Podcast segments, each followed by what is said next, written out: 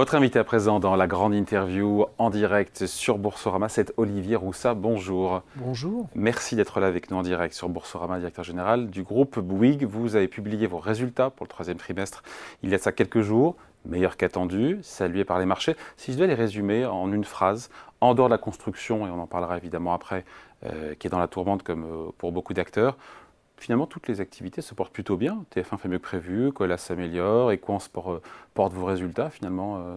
Oui, à l'exception de la partie immobilier, effectivement, tout le reste fonctionne plutôt comme on l'avait imaginé. C'est plutôt de bon augure, avec des carnets de commandes qui se remplissent et qui sont plutôt annonciateurs d'une année 24 qui devrait se passer dans de bonnes conditions aussi. quelles sont les filiales qui tirent le plus euh, la croissance aujourd'hui?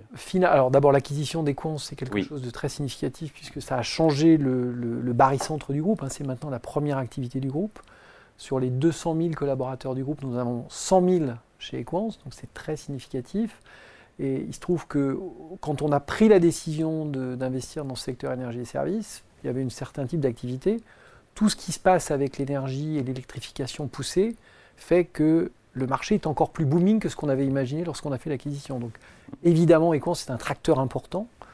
Euh, mais ensuite, quand vous prenez l'empreinte du groupe, et notamment notre présence aux États-Unis avec les stimulus plans, enfin les plans de relance, pardon, mm. vous avez euh, le plan Biden notamment qui est très très fort, profite beaucoup à Colas, profite beaucoup à Equance. Donc ça tire aussi l'activité de cette fois-ci d'un point de vue euh, géographique. Et donc finalement, en dehors de l'activité immobilière qui, elle, pour le coup, va pas très bien, tout le reste fonctionne plutôt bien. Et la nouvelle ventilation de chiffre d'affaires euh, en fonction des différentes activités, des ah bah, différentes filiales aujourd'hui Quand on prend le chiffre d'affaires, en, fin d'année, on aura un chiffre d'affaires aux alentours de, 54 milliards dans ces eaux-là. Et, là, vous aurez sur ces 54 milliards, vous aurez 18 euh, milliards, c'est des chiffres arrondis que je vous donne. à la réalité, je ne suis pas en train de vous donner une prévision de chiffres précis, mais en gros, sur un chiffre d'affaires d'à peu près 54 euh, milliards, vous en avez à peu près 18 chez Equance, vous en avez une quinzaine chez Colas, vous en avez 9-10 chez Bouygues Construction, qui est devenu donc le troisième métier du groupe, un métier historique. Ensuite, vous avez euh, votre activité euh, télécom qui fait de l'ordre de 6-7, une activité média qui fait aux alentours de 2 et une activité euh, immobilière qui fait aux alentours de 2. C'est ça à peu près les grands ratios. Et finalement, les trois grands métiers avec une, une assise internationale ont une croissance, ont des bons carnets de commandes et donc ce sont des activités qui nous tirent pour le futur. Alors c'est que 2024, certains disent que ça, paraît très loin. Vous êtes confiant, vous êtes prudent au, au, gré des carnets de commandes actuels, toutes choses égales par ailleurs. Vous êtes plutôt euh, pas serein, mais euh, quand vous prenez évidemment optimiste. Alors d'abord sur l'activité énergie-service, très honnêtement, le besoin d'électrification du monde, et on est dans une empreinte de pays développés dans lequel l'électrification est en cours. J'ai pas d'inquiétude particulière pour le. Enfin, énergie-service, on est au bon endroit au bon moment, et donc l'activité va continuer de progresser. Il faut dans ce domaine qu'on soit sélectif sur les projets pour privilégier les marges, mais il y a plus de demandes, enfin, il y a une capacité, il n'y a pas assez de ressources pour être capable de faire tout ce qu'on nous demande. Donc ça, ça se passe plutôt bien. Sur le domaine de la construction, construction au sens bâtiment et euh, travaux euh, de génie civil, quand vous prenez votre carnet de commandes en fin d'année, un carnet de commandes vous assure à peu près 87% de votre année N plus 1. Le carnet de commandes, il est parti pour être assez bien rempli, donc 24 sera une année euh, raisonnablement, euh, enfin tout à fait raisonnable sur la partie construction, nous donne de la profondeur. La route, on n'a pas de signe de retournement. Bon, alors l'immobilier, lui, ne marchera pas. Je pense en 24, les choses resteront encore assez. C'est vraiment, vous, réussissez à surperformer le marché ou ça reste dramatique comme chez, comme chez tous les acteurs? Ah non, on surperforme rien du tout. Ça reste une activité. Vous avez deux moteurs dans les activités d'immobilier. Vous avez l'immobilier euh, tertiaire, les bureaux, c'est un marché qui est à l'arrêt, ce n'est pas un marché en ralentissement, c'est un marché qui est à l'arrêt, c'est-à-dire c'est un marché dans lequel il n'y a pas de transaction. Et vous avez l'immobilier résidentiel qui lui est tiré par la demande grand public, des accédants, des investisseurs.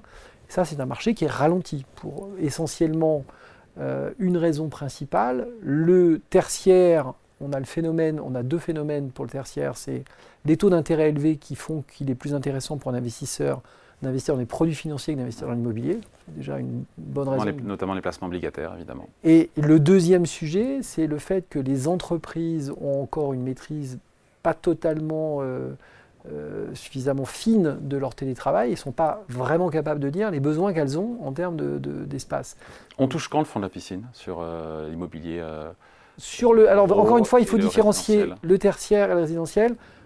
Le tertiaire, en 24, le tertiaire, il sera très lié euh, à l'évolution des taux d'intérêt. Mm. Quand vous voyez ce qu'on nous annonce comme évolution de taux d'intérêt sur ah, Le gouverneur de la Banque de France a dit ce matin qu'il y aurait a priori plus de hausse de taux, sauf choc. Alors, plus de hausse, c'est bien. Pour que ça reparte, il faut qu'il y ait une baisse. Oui.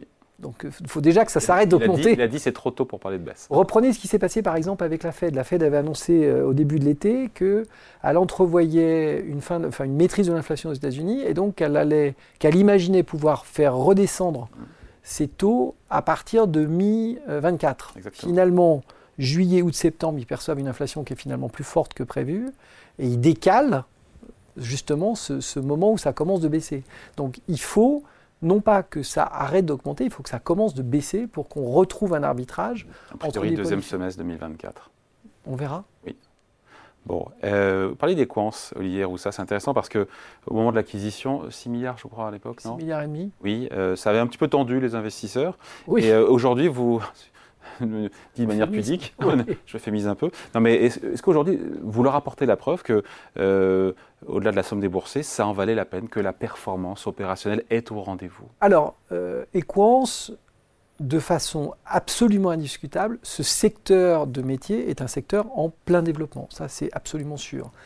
Le marché, n'en doutez pas, le marché considérait que nous achetions une société avec une marge aux alentours de 2% et que nous annoncions qu'on achetait cette société 6 milliards et demi parce qu'on considérait qu'elle avait devant elle un potentiel pour monter à 5%, et le marché doutait de ça. Et donc en fait, le marché, il regarde la capacité que nous avons à passer de 2% à 5%, et donc il est très attentif aux différents points de passage que nous avons pour être capable d'arriver euh, à ces 5%.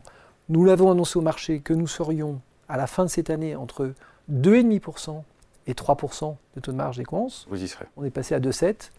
Et a priori, on ne remet pas en cause notre objectif. Effectivement, nous y serons. Bon. Et vous avez confirmé tous vos objectifs financiers sur 2023 Oui, on a, finalement, ça nous permet de confirmer ce qu'on avait dit en début d'année, avec une particularité. Ça fait maintenant quand même, quand vous prenez euh, l'année 22, on a eu euh, l'année 20, on a eu le Covid. L'année 21, on a eu un booming. 22, on a eu la guerre en Ukraine.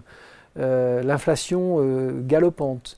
Euh, là, cette année, on a maintenant un nouveau, euh, une, nouvelle, deuxième guerre. Enfin, on a quand même un environnement géopolitique qui est quand même pas super stable. Ouais, c'est moins Là aussi, vous euphémisez, hein, partout, au centre. Non, mais bah, justement, tiens, euh, Olivier Roussel, dans un environnement qui est comme ça, instable, entre des risques géopolitiques, on aurait pu rajouter les, la flambée des taux d'intérêt du jamais vu dans l'histoire monétaire, de faire 5 points de pourcentage de directeur galopante. en un an, lié évidemment à l'inflation. Comment on pilote euh, un conglomérat comme ça, euh, comme Bouygues, quand on est en permacrise, quand on est finalement en crise permanente? Alors, on a euh, finalement, d'abord, on a une chance, c'est que nos différents métiers n'ont pas tous les mêmes biorhythmes, et donc on a heureusement, je touche du bois, enfin, oui, vous pouvez y aller, c'est du bois. Hein. on n'a pas une situation qui fait que tous les métiers puissent se toucher de la même façon, de, façon très unitaire. Je prends un exemple assez simple. Le métier des télécoms est finalement un métier qui est assez résilient à la crise parce qu'on est sur un besoin extrêmement primaire et que finalement vous n'avez pas tellement de dégradation euh, de vos résultats quand on est en période de crise. Euh, donc vous continuez à avoir les mêmes, enfin, la structure de, business reste assez conforme en fait. Et donc finalement notre chance c'est de ne pas avoir tous nos moteurs qui puissent s'éteindre en même temps. Et ensuite la deuxième chose importante c'est de pouvoir remettre en cause assez vite nos façons de travailler. Je prends un exemple assez simple. Quand l'inflation est arrivée, il faut bien se mettre dans la tête que globalement, les managers actuels qui faisaient des feuilles de prix n'avaient jamais connu l'inflation. L'inflation n'existait plus depuis 25 ou 30 ans. Ceux qui avaient connu l'inflation, ils étaient à la retraite. Et donc, le travail qui a été fait, qui a été fait assez vite, mais après, vous avez la période de transition qu'il faut absorber, ça a été d'intégrer le fait que dorénavant, on doit considérer que les prix augmentent. Et, 22 euh, a été compliqué parce qu'on était dans la phase de, transition. Finalement, qu'est-ce qu'on constate Entre la crise du Covid ou la crise d'inflation, on s'aperçoit qu'un phénomène majeur, on met 12-18 mois pour le digérer. Hmm. C'est ce qui s'est passé pour le Covid, hmm. ce qui s'est à nouveau passé sur ce phénomène. On sait qu'on va, avec l'inflation, va retourner dans une zone proche des 2% plus. Il y a tout ce débat pour savoir si finalement euh, cet objectif est. À la limite, ce qui est embêtant dans l'inflation, c'est la phase de transition à partir du moment où on sait, on sait vivre en régime établi. Et donc, nous savons vivre avec une inflation de 2, 3, 4% à l'heure actuelle. Si elle baisse, tant mieux. Si elle ne baisse pas, on saura vivre avec. En revanche, ce qui est très compliqué, c'est les phases de transition. C'est quand on change de paradigme, on a une période dans laquelle il faut changer. on passe de 1 à 6. Quoi. Eh ben oui, ça pour le coup, euh, c'est quelque chose de très euh, difficile à gérer parce que ça remet en cause tous nos modèles en fait. Ouais. Euh, je repose la question sur le, finalement sur 2024. Est-ce que, au vu de tout ce qu'on s'est dit là, quel est votre état d'esprit Confiant, prudent euh Prudent, mais, sans inquiétude particulière, étant entendu les carnets que nous avons. Euh, alors évidemment, je vous dis ça, c'est pas possible. Normalement, dans une période de crise, tout le monde devrait être inquiet. Mais, factuellement, quand vous avez des bons carnets de commandes avec un peu de profondeur, les choses, elles disparaissent pas comme ça. Hein. donc, euh, il faut être prudent, il faut qu'on soit attentif, évidemment, qu'on fasse attention à nos coûts de structure, mais nous sommes avec finalement l'ensemble de nos métiers sur des besoins assez primaires qui continuent d'exister même quand c'est la crise. On a toujours besoin de se déplacer, on a toujours besoin de se loger, on a toujours besoin de se divertir. Et de son téléphone. Et son téléphone. C'est extrêmement primaire nos besoins. Ouais, Bouygues Télécom qui, est en forme, 15,4 hein, millions de clients mobiles, 3,4 millions sur le fixe, chiffre d'affaires en hausse de 3%, rentabilité qui progresse euh, également. Je me suis dit, en prenant, en, dézoomant un peu, qu'elle paraissait bien loin les années où euh, Bouygues Télécom était perçu comme euh, un acteur fragile. Hein. Ah, non seulement un acteur fragile, un acteur qui devait même mourir, hein, puisque quand vous relisez tout ce qu'on a écrit sur nous dans les années 12, 13, 14, on ne valait pas grand-chose.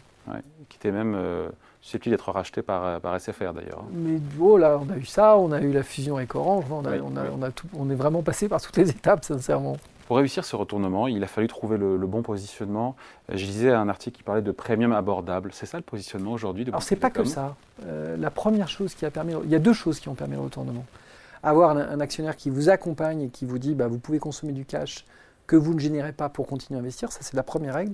Et la deuxième règle, c'est que c'est un travail qui s'est fait collectivement avec les collaborateurs. Quand vous passez d'une entreprise quand on a amené le plan social important de retournement de Bouygues Télécom en 2014, sur un périmètre de 6 000, de 5 000 personnes, on a supprimé 1600 postes. Une entreprise dont on enlève autant de ressources ne peut réussir à refonctionner nominalement que si on a une mise en, puissance, enfin une prise de pouvoir par l'ensemble des collaborateurs pour inventer des nouvelles façons de travailler. Et donc c'est vraiment un travail qui a été très collectif, pas du tout un travail qui a été uniquement euh, décidé par des chefs, même si, même si on a pris un certain nombre d'initiatives dans ce domaine. Mais la force de ce qui s'est fait dans le retournement, c'est vraiment le collectif des collaborateurs et le fait de pouvoir maintenir l'investissement. et puis un bon positionnement aussi. Et alors ensuite, on a pris ce positionnement et on l'a tenu même quand on ne savait pas se le payer. C'est ça qui est important, c'est-à-dire que même quand on n'avait pas l'argent pour faire ce qu'il fallait, on avait un support de l'actionnaire, il disait faites-le, vous croyez que c'est bon, faites-le. Et c'est comme ça qu'on est remonté avec finalement un plan que j'avais présenté à Martin Bouygues en 2014. En 2017, à 10 millions près, on est exactement au résultat que je lui avais présenté trois ans avant. La guerre des prix, c'est fini dans les. Euh, la guerre des prix. Comme euh, bien au contraire, maintenant, ça qui est chacun a tendance, euh, notamment. Soyons. Regardez le marché tel qu'il est, tout le monde a envie de générer du cash. Pour générer du cash, il n'y a qu'une façon de le faire. Hein. Soit vous gagnez beaucoup plus de clients que les autres. Mm. Alors vous pouvez vous dire, mais je vais faire une guerre des prix, je vais me rattraper par le volume. Ouais ce que je baisse en unitaire, je vais gagner en volume. Ça ne marche, pas parce que tout le monde répond. Non, non, mais tout le monde répond. Vous faites baisser le niveau de l'eau pour tout le monde. Et donc, ça, on ne le fait plus. Et donc, bah, tout le monde essaye de générer, regarde ses dépenses, regarde son CAPEX pour essayer de générer du cash. Est-ce que c'est vrai Est-ce qu'on peut dire que Bouygues Télécom, c'est la vache à lait du groupe Bouygues? 14% du chiffre d'affaires du groupe, 40% de son résultat opérationnel?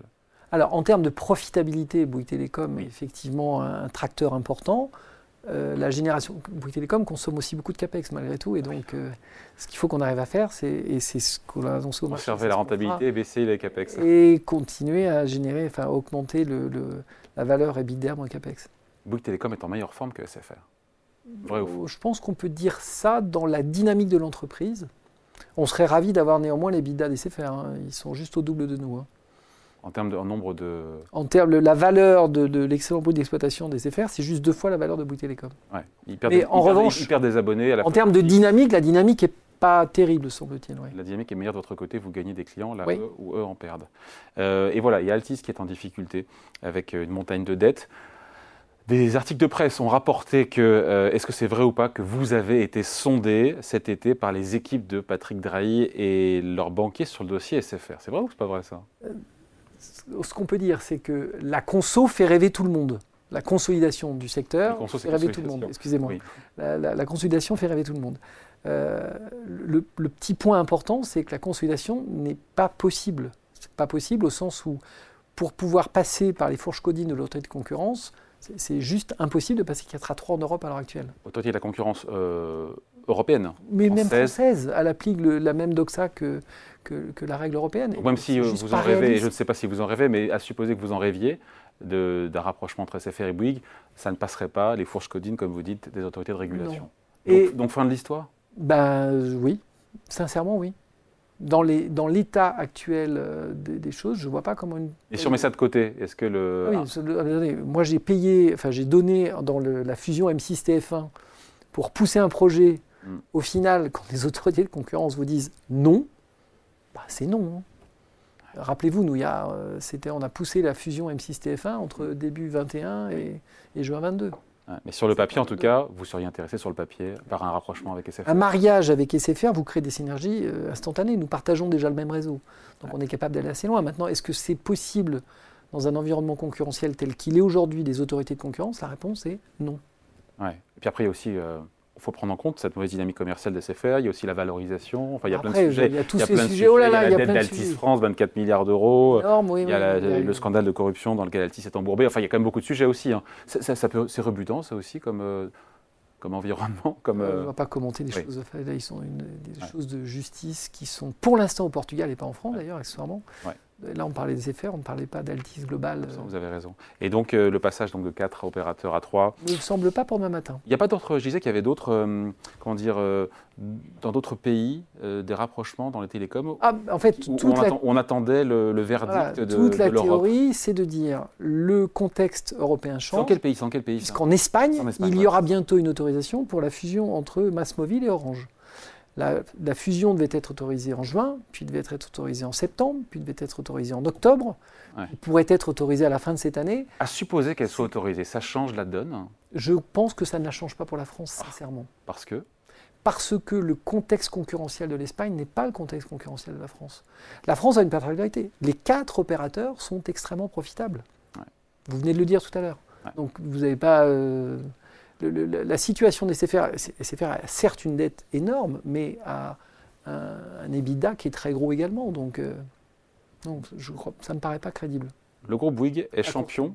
Oui, pardon? Pas à court terme, en tout cas. À court terme. le court terme, après, on va voir euh, comment on le calcule le court terme après. Mais en tout cas, sur, euh, à brève échéance. avant de se quitter, vous êtes champion du CAC 40 en matière d'actionnat salarié. Exact. 21 plus 20 pour, 21%. 23,8. Soyons précis. Et détenu par vos salariés. Euh, vous devez en être fier, évidemment. Et, ah en quoi ça change la donne en termes de management, d'implication, d'engagement des collaborateurs, d'alignement des intérêts de, euh Alors, la première chose déjà, si on est arrivé à ce taux-là, c'est qu'on a fait un certain nombre d'augmentations de capital réservées aux salariés avec une règle importante. Chaque augmentation de capital qui est réalisée est réalisée avec, pour le salarié, la certitude qu'il ne puisse pas perdre d'argent les mécanismes que nous avons, les accords que nous avons avec euh, les banques dans les augmentations de capital réservées aux salariés sont faits avec un mécanisme qui fait qu'on garantit que le collaborateur retrouvera sa mise. Puisque, au pire. Au, pire, il retrouvera sa mise. Donc, dans un contexte actuel de très forte fluctuation de volatilité, c'est plutôt quelque chose de positif. Donc, ça, c'est quand même un point très, très important. Le deuxième point, lorsqu'on a les comptes, enfin, les, les plans d'épargne entreprise, on a un abondement qui est aussi assez significatif, qui permet de sécuriser également sur le, la base. Tout ça pour dire que on souhaite que les collaborateurs soient actionnaires de l'entreprise, mais qu'ils ne prennent pas un niveau de risque de capitaliste tel que l'on pourrait l'avoir avec un investisseur lambda. Et qu'est-ce que ça change d'avoir euh, des collaborateurs euh, au, capital du groupe? Ça change un truc extrêmement simple. Les collaborateurs dans une assemblée générale, ils votent véritablement dans l'intérêt de leur entreprise. Et par exemple, Martin Bouygues le rappelle assez régulièrement quand on est en AG, si vous avez des demandes de démantèlement dans tous les sens, je pense que les collaborateurs, ils privilégient leur travail, et donc ce sont des gens qui sont très intéressés finalement par la poursuite à long terme de l'entreprise. je, je vous l'ai dit tout à l'heure, pour retourner Bouygues Télécom, sans les salariés, on ne l'aurait pas fait. Je dis champion du CAC 40 en matière d'actionnaire salarié parce que je n'ai pas le chiffre de la moyenne, mais c'est quoi 3-4% ah Oui, oui personne. Oui. On, a, on a un autre sujet sur lequel on est extrêmement, dont on est fier d'ailleurs. Le vote aux élections professionnelles en France, on a 100 000 collaborateurs en France. On est à 84% de votants. Hmm. C'est-à-dire que nous favorisons au maximum le dialogue social pour avoir les représentants de nos salariés les mieux élus possibles pour discuter avec eux. Avant de se quitter, les deux choses vont ensemble. Olivier Roussin, de se quitter, on est sur Boursorama, j'ai regardé le, cours de l'action, qui fait du surplace sur 3 ou 5 ans, et qui gagne 20% depuis le début de l'année. Est-ce qu'il se passe quelque chose sur l'action bah, le marché, Est-ce qu'il y a un déclic, un momentum Le marché, euh, je pense, prend conscience progressivement de l'histoire présentée sur Equance, qui, de rêve, est en train de devenir réalité. C'est ça qui explique ce... Oui, essentiellement. Bon, merci d'être venu nous voir. Merci pour cet entretien exclusif, Olivier Roussa, directeur général du groupe Bouygues, invité de la grande interview en direct sur Boursorama. Merci à vous. Merci. Au revoir.